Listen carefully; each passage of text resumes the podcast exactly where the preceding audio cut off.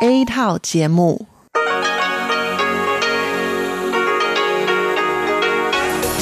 Đây là Đài Phát thanh Quốc tế Đài Loan RTI.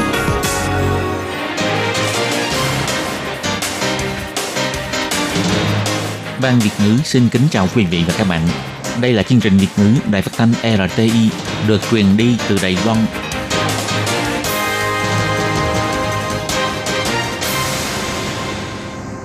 Hello, tôi Kim xin kính chào các bạn. Hoan nghênh các bạn đã đến với chương trình Việt ngữ ngày hôm nay của chúng tôi. Các bạn thân mến, hôm nay là thứ năm, ngày 12 tháng 7 năm 2020, cũng tức ngày 22 tháng 5 âm lịch năm canh tý. Chương trình Việt ngữ ngày hôm nay của chúng tôi sẽ bao gồm các nội dung chính như sau. Mở đầu là bản tin quan trọng trong tuần, tiếp đến là chuyên mục tủ kính sinh hoạt, rồi đến chuyên mục góc giáo dục và sau cùng chương trình của chúng tôi sẽ khép lại với chuyên mục nhịp cầu giao lưu. Mở đầu chương trình hôm nay, tôi Kim xin mời các bạn cùng theo dõi bản tin quan trọng trong tuần. Và trước hết, mời các bạn cùng đón nghe các mẫu tin tóm lược. Khai mạc khuôn viên Bộ Đường sắt, Tổng thống Thái Anh Văn cho biết chứng kiến dấu tích lịch sử phát triển trăm năm của Đài Loan. Bảo mẫu người nước ngoài là người thân chứ không phải là người ở. Tà Bộ Dư kêu gọi các bạn trẻ hãy nắm bắt cơ hội. Bưu điện sẽ phân luồng bán phiếu mua hàng và cho mua giúp người khác. Dịch COVID-19 trên toàn cầu đã khiến 534.000 người chết, số ca nhiễm bệnh gần 11,5 triệu. Hành trình tìm kiếm người mẹ thứ hai và những tình tiết xúc động. Cô Thu không tin đứa bé nhỏ năm xưa vẫn còn nhớ đến mình. Núi lửa đại đồn có khả năng sẽ thức tỉnh sau 6.000 năm. Và sau đây, tôi Kim xin mời các bạn cùng đón nghe nội dung chi tiết nhé. Lễ khai mạc khuôn viên Bộ Đường sắt thuộc Viện Bảo tàng Quốc lập Đài Loan được diễn ra vào ngày 6 tháng 7. Tổng thống Thái Anh Văn, Bộ trưởng Bộ Giao thông Lâm Giai Long, Bộ trưởng Bộ Văn hóa Lý Vĩnh Đắc vân vân đều đích thân đến dự. Tổng thống Thái Anh Văn cho hay, vị trí của khuôn viên Bộ Đường sắt thuộc Bảo tàng Quốc lập Đài Loan là một trong những điểm khởi đầu của lịch sử cận đại vào năm 1884 kể từ khi xây dựng Cục Cơ khí Đài Bắc. Đây là nơi phát triển đường sắt và khu công nghiệp Đài Loan, trải qua nhiều lần thay đổi, chuyển giao chính quyền và tiếp tục trở thành trung tâm quản lý của hệ thống đường sắt Đài Loan, chứng kiến sự phát triển và thay đổi của Đài Loan trong hơn 100 năm qua. Ngày nay, quần thể kiến trúc này được chỉ định là di tích quốc gia, được tu bổ và tái sử dụng, sắp sửa chính thức mở cửa đón du khách tham quan. Bà cảm ơn tất cả những người đã có công đóng góp trong việc này, bao gồm cựu Thủ tướng Du Tích Khôn, nay là Viện trưởng Viện Lập pháp, các nhân viên của Ủy ban Xây dựng Văn hóa, tiền thân của Bộ Văn hóa và các cơ quan địa phương trung ương. Và quan trọng hơn đó là sự nỗ lực của các thợ thủ công phục chế. Tổng thống Thái Anh Văn kêu gọi trong giai đoạn nếp sống mới, an toàn với dịch, mọi người đều đang phấn đấu kinh tế, chấn hưng ngành du lịch, nhưng cũng đừng quên tài sản văn hóa phong phú của Đài Loan. Tổng thống Thái Anh Văn cho hay, thông qua việc khôi phục thiết bị phần cứng, chúng tôi không chỉ giữ lại tài sản hữu hình mà còn thừa hưởng tài sản văn hóa liên quan đến kiến thức kiến trúc, nghề thủ công và thông tin văn hóa đường sắt.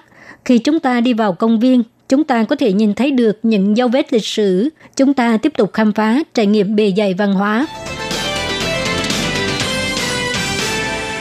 Giờ tháng trước, Tạ Bội Dư thông qua chương trình Tìm người mẹ thứ hai do tạp chí Commonwealth, Đài phát thanh quốc tế Đài Loan RTI và các hãng truyền thông cùng với đơn vị dân sự đồng tổ chức đã tìm được bầu mẫu Việt Nam A Chiu, tức là Thu, mất liên lạc hơn 10 năm.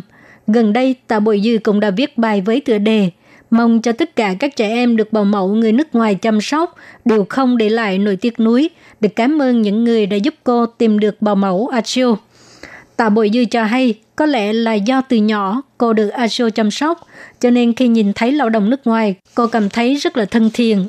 Cô cũng rất thích văn hóa Đông Nam Á. Cô cảm thấy bây giờ vẫn còn có một số người bị ảnh hưởng bởi quan niệm của trước kia, vẫn có cách nhìn khác lạ đối với những người lao động đến từ Đông Nam Á. Nhưng cô hy vọng trong tương lai, thông qua giáo dục, tình hình này sẽ được thay đổi. Bội Du cũng nhắc đến cuộc chia tay với A Chiu không phải là cuộc chia tay buồn bã, nhưng sau khi nhìn thấy câu chuyện tìm người của hứa tự đàm, cô bỗng nhiên có một cảm nhận sâu sắc về sự đau khổ khi chia tay với bảo mẫu. Vì vậy, giữ cách liên lạc với nhau là việc rất quan trọng. Tạ Bội Dư cho hay, giống như trường hợp hứa tự đàm, chia tay là mất liên lạc kể từ đó. Tôi thấy như vậy thực sự là rất buồn và có lẽ đó cũng là một sự tổn thương đối với trẻ em.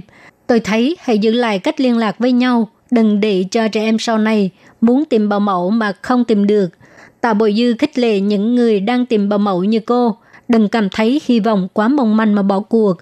Câu chuyện tìm người bảo mẫu năm xưa của Tạ Bội Dư đã nhận được sự phản hồi tích cực của cộng đồng mạng, cũng khiến cho nhiều người dân Việt Nam cảm động về tình người của Đài Loan. Phiếu mua hàng tăng giá trị gấp 3 bản giấy, bán đắt hơn dự đoán. Ngày 6 tháng 7, Bộ Kinh tế và Bưu chính Trung Hoa quyết định Bưu điện sẽ bán trực tiếp phiếu mua hàng kích thích tiêu dùng tăng giá trị gấp 3 vào ngày 15 tháng 7 và sẽ áp dụng phương thức phân luồng bằng số chẵn và số lẻ của con số cuối cùng trong giấy chứng minh nhân dân, đồng thời nới rộng quy định cho người lãnh thế. Mỗi người có thể lãnh 5 phần một lần. Phiếu mua hàng tăng giá trị gấp 3 bán khá chạy. Tính đến 4 giờ chiều ngày 6 tháng 7 đã bán được 5 triệu 732 ngàn phần. Ngày 15 tháng 7 tới, người dân có thể đến bưu điện để mua phiếu tiêu dùng bản giấy. Lo lắng tới lúc đó dân chúng phải xếp hàng rồng rắn để mua phiếu tiêu dùng, nên bà Vương Mỹ Hoa, Bộ trưởng Bộ Kinh tế Đài Loan tuyên bố vào chiều tối ngày 6 tháng 7 như sau. Ngày 15 tháng 7 tới, Bưu điện sẽ áp dụng phương thức phân luồng bằng số chẵn và số lẻ của con số cuối cùng trong giấy chứng minh nhân dân để bán phiếu kích thích tiêu dùng nhằm phân tán lượng người xếp hàng mua phiếu trong ngày. Số cuối cùng trong giấy chứng minh nhân dân là số lẻ thì sẽ đến bưu điện mua phiếu tiêu dùng vào ngày thứ hai, thứ tư và thứ sáu. Số cuối cùng trong giấy chứng minh nhân dân là số chẵn thì có thể đến mua phiếu tiêu dùng vào thứ ba, thứ năm và thứ bảy. Sau khi thảo luận, Bộ Kinh tế và Cục Bưu chính cũng quyết định cho dân chúng mua phiếu kích thích tiêu dùng giúp người khác. mọi người có thể mua giúp 5 phần. Tổng giám đốc Giang Thụy Đường, Bưu chính Trung Hoa cho biết, hiện có 242 bưu điện sẽ kéo dài thời gian làm việc vào ngày thứ Bảy hàng tuần từ sáng đến 5 giờ chiều và buổi chiều chỉ chuyên bán phiếu kích thích tiêu dùng cho dân chúng mà thôi, không phục vụ các dịch vụ khác. Ngoài ra có hơn 1.000 chi nhánh bưu điện cũng sẽ tăng thêm giờ làm việc vào ngày thứ Bảy từ 9 giờ sáng đến 5 giờ chiều để phục vụ dân chúng với dịch vụ bán phiếu tiêu dùng. Bộ chính Trung Hoa cũng mô phỏng cách bán khẩu trang trong thời gian phòng chống dịch COVID-19.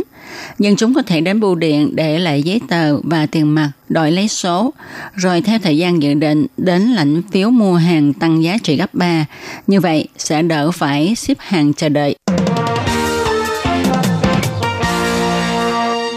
Hãng thông tấn xã AFP cho biết, tính đến 19 giờ ngày 6 tháng 7 giờ Đài Loan, trên toàn cầu có ít nhất 534.306 người chết do nhiễm COVID-19. Có gần 11,5 triệu người xác định nhiễm bệnh. Từ sau khi dịch COVID-19 bùng phát tại Trung Quốc từ tháng 12 năm ngoái cho đến nay, hiện dịch COVID-19 đã lan tràn ra 196 quốc gia và khu vực. Có ít nhất 5 triệu 991.700 người được cho là đã khỏi bệnh. Hãng thông tấn xã AFP thu thập số liệu do chính phủ các nước và Tổ chức Y tế Thế giới cung cấp để thống kê. Tuy nhiên, những số liệu trên có thể chỉ phản ảnh một phần nào đó với con số bị nhiễm bệnh thực tế. Vì có nhiều quốc gia chỉ thực hiện xét nghiệm khi người bệnh có triệu chứng nhiễm bệnh hoặc là những ca bệnh nặng. Nước Mỹ là quốc gia bị dịch COVID-19 hoành hành nghiêm trọng nhất. Tính cho đến nay, nước Mỹ có 129.947 người chết. Số ca nhiễm bệnh lên đến 2 triệu 888.729 trường hợp. Ít nhất có 906.763 người khỏi bệnh. Nước Brazil có số người chết chỉ đứng sau nước Mỹ, có tổng cộng 64.867 người chết do nhiễm COVID-19. Có 1.603.055 người xác định nhiễm bệnh. Các quốc gia có tình hình dịch nghiêm trọng còn có nước Anh với 44.222 người chết và 285.416 ca nhiễm bệnh. Nước Ý 34.861 người chết, 241.611 ca nhiễm bệnh. Mexico 30.639 người chết, 256.846 ca nhiễm. Mexico là nước vượt qua nước Pháp để trở thành nước đứng thứ năm trong số quốc gia có người chết nhiều nhất trên thế giới do dịch COVID-19. Trung Quốc, bao gồm Hồng Kông và Macau, tính cho đến nay có 4.643 người chết, 83.557 người nhiễm bệnh, đã có 78.518 người khỏi bệnh. Thời gian vừa qua, rất nhiều người quan tâm đến câu chuyện cảm động của bạn Tạ Bùi Dư, sinh viên trường Đại học Trung Hưng, đã tìm lại bảo mẫu cô Thu người Việt sau hơn 10 năm thất lạc. Cô Thu bảo mẫu người Việt chia sẻ, cho đến tận bây giờ cô cũng không thể tin được rằng em bé ngày xưa mà cô đã từng chăm sóc, đến khi lớn lên vẫn nhớ đến cô. Hơn nữa cô cũng rất bất ngờ khi có chị em Việt Nam tại Đài Loan xung phong hỗ trợ chi phí vé máy bay cho cô sang Đài Loan để thăm em Tạ Bùi Dư. Cô Thu chia sẻ,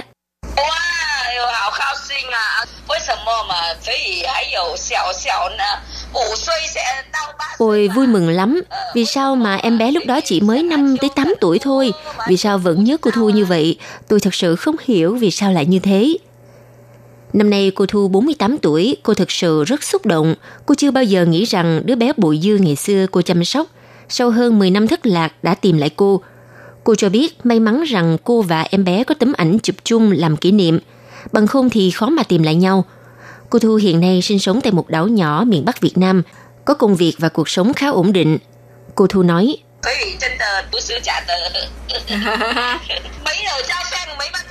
có thật không? Không phải là giả chứ. Nhưng may mà có bức ảnh, nếu mà không có thì cũng không cách nào mà tìm lại được. Câu chuyện tìm kiếm cô Thu sẽ không thể có kết cuộc như ngày hôm nay nếu không có sự hỗ trợ của chị Phạm Thảo Vân – Chị từng làm việc hơn 10 năm tại Đài Loan, hiện nay đang công tác trong một công ty du lịch tại Việt Nam. Chị Thảo Vân cho biết nếu em Tạ Bùi Dư sau này muốn đi Việt Nam thăm cô Thu, thì chị Thảo Vân sẽ đón em và đưa em đi gặp cô Thu. Sau khi tổng giám đốc công ty của chị Thảo Vân là bà Phạm Thị Phương Lan biết được câu chuyện cảm động này, bà đã lập tức đề xuất hỗ trợ chi phí du lịch cho cô Thu nếu cô có ý định sang Đài Loan gặp em Bùi Dư.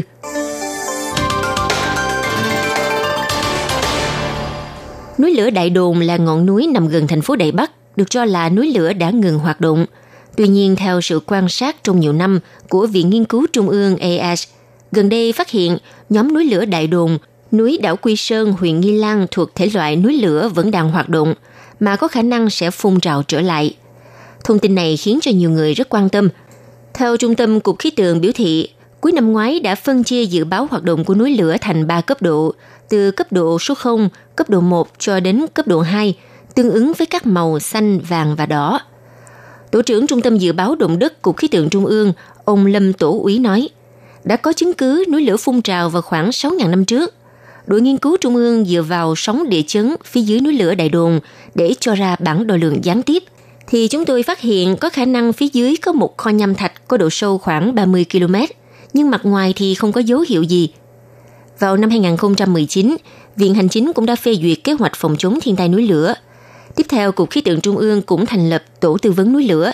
Chương trình này tập hợp các chuyên gia thuộc Viện Nghiên cứu Trung ương, Trung tâm Nghiên cứu Địa chất Trung ương cùng các học giả chuyên gia đại diện những huyện thị như thành phố Đài Bắc, Tân Bắc, Cơ Long, huyện Nghi Lan để tham gia thảo luận về các vấn đề có liên quan đến công tác cảnh báo hoạt động bất thường của núi lửa trong khu vực. Theo Trung tâm Dự báo Động đất cho biết, công tác cảnh báo núi lửa đã bước vào giai đoạn cuối. Dự báo hoạt động núi lửa được chia thành 3 cấp độ, từ cấp độ số 0, số 1 cho đến cấp 2. Cảnh báo sẽ được gửi qua Internet, tin nhắn điện thoại và phương thức gửi cell broadcast. Ba cấp độ chi tiết như sau. Cấp độ 0 hiển thị đèn xanh, cho biết núi lửa hoạt động bình thường. Cấp độ 1 hiển thị đèn vàng, cảnh báo núi lửa có dấu hiệu phun trào. Đây cũng là dấu hiệu đặt mức tiêu chuẩn để phát cảnh báo núi lửa đến cho người dân. Cấp độ 2 hiển thị đèn màu đỏ, cảnh báo núi lửa có khả năng phun trào hoặc đã phun trào. Công tác cảnh báo núi lửa sau khi được Bộ Giao thông và Viện Hành Chính thẩm định phê duyệt, dự kiến sẽ được thực thi vào cuối năm nay. Các bạn thân mến,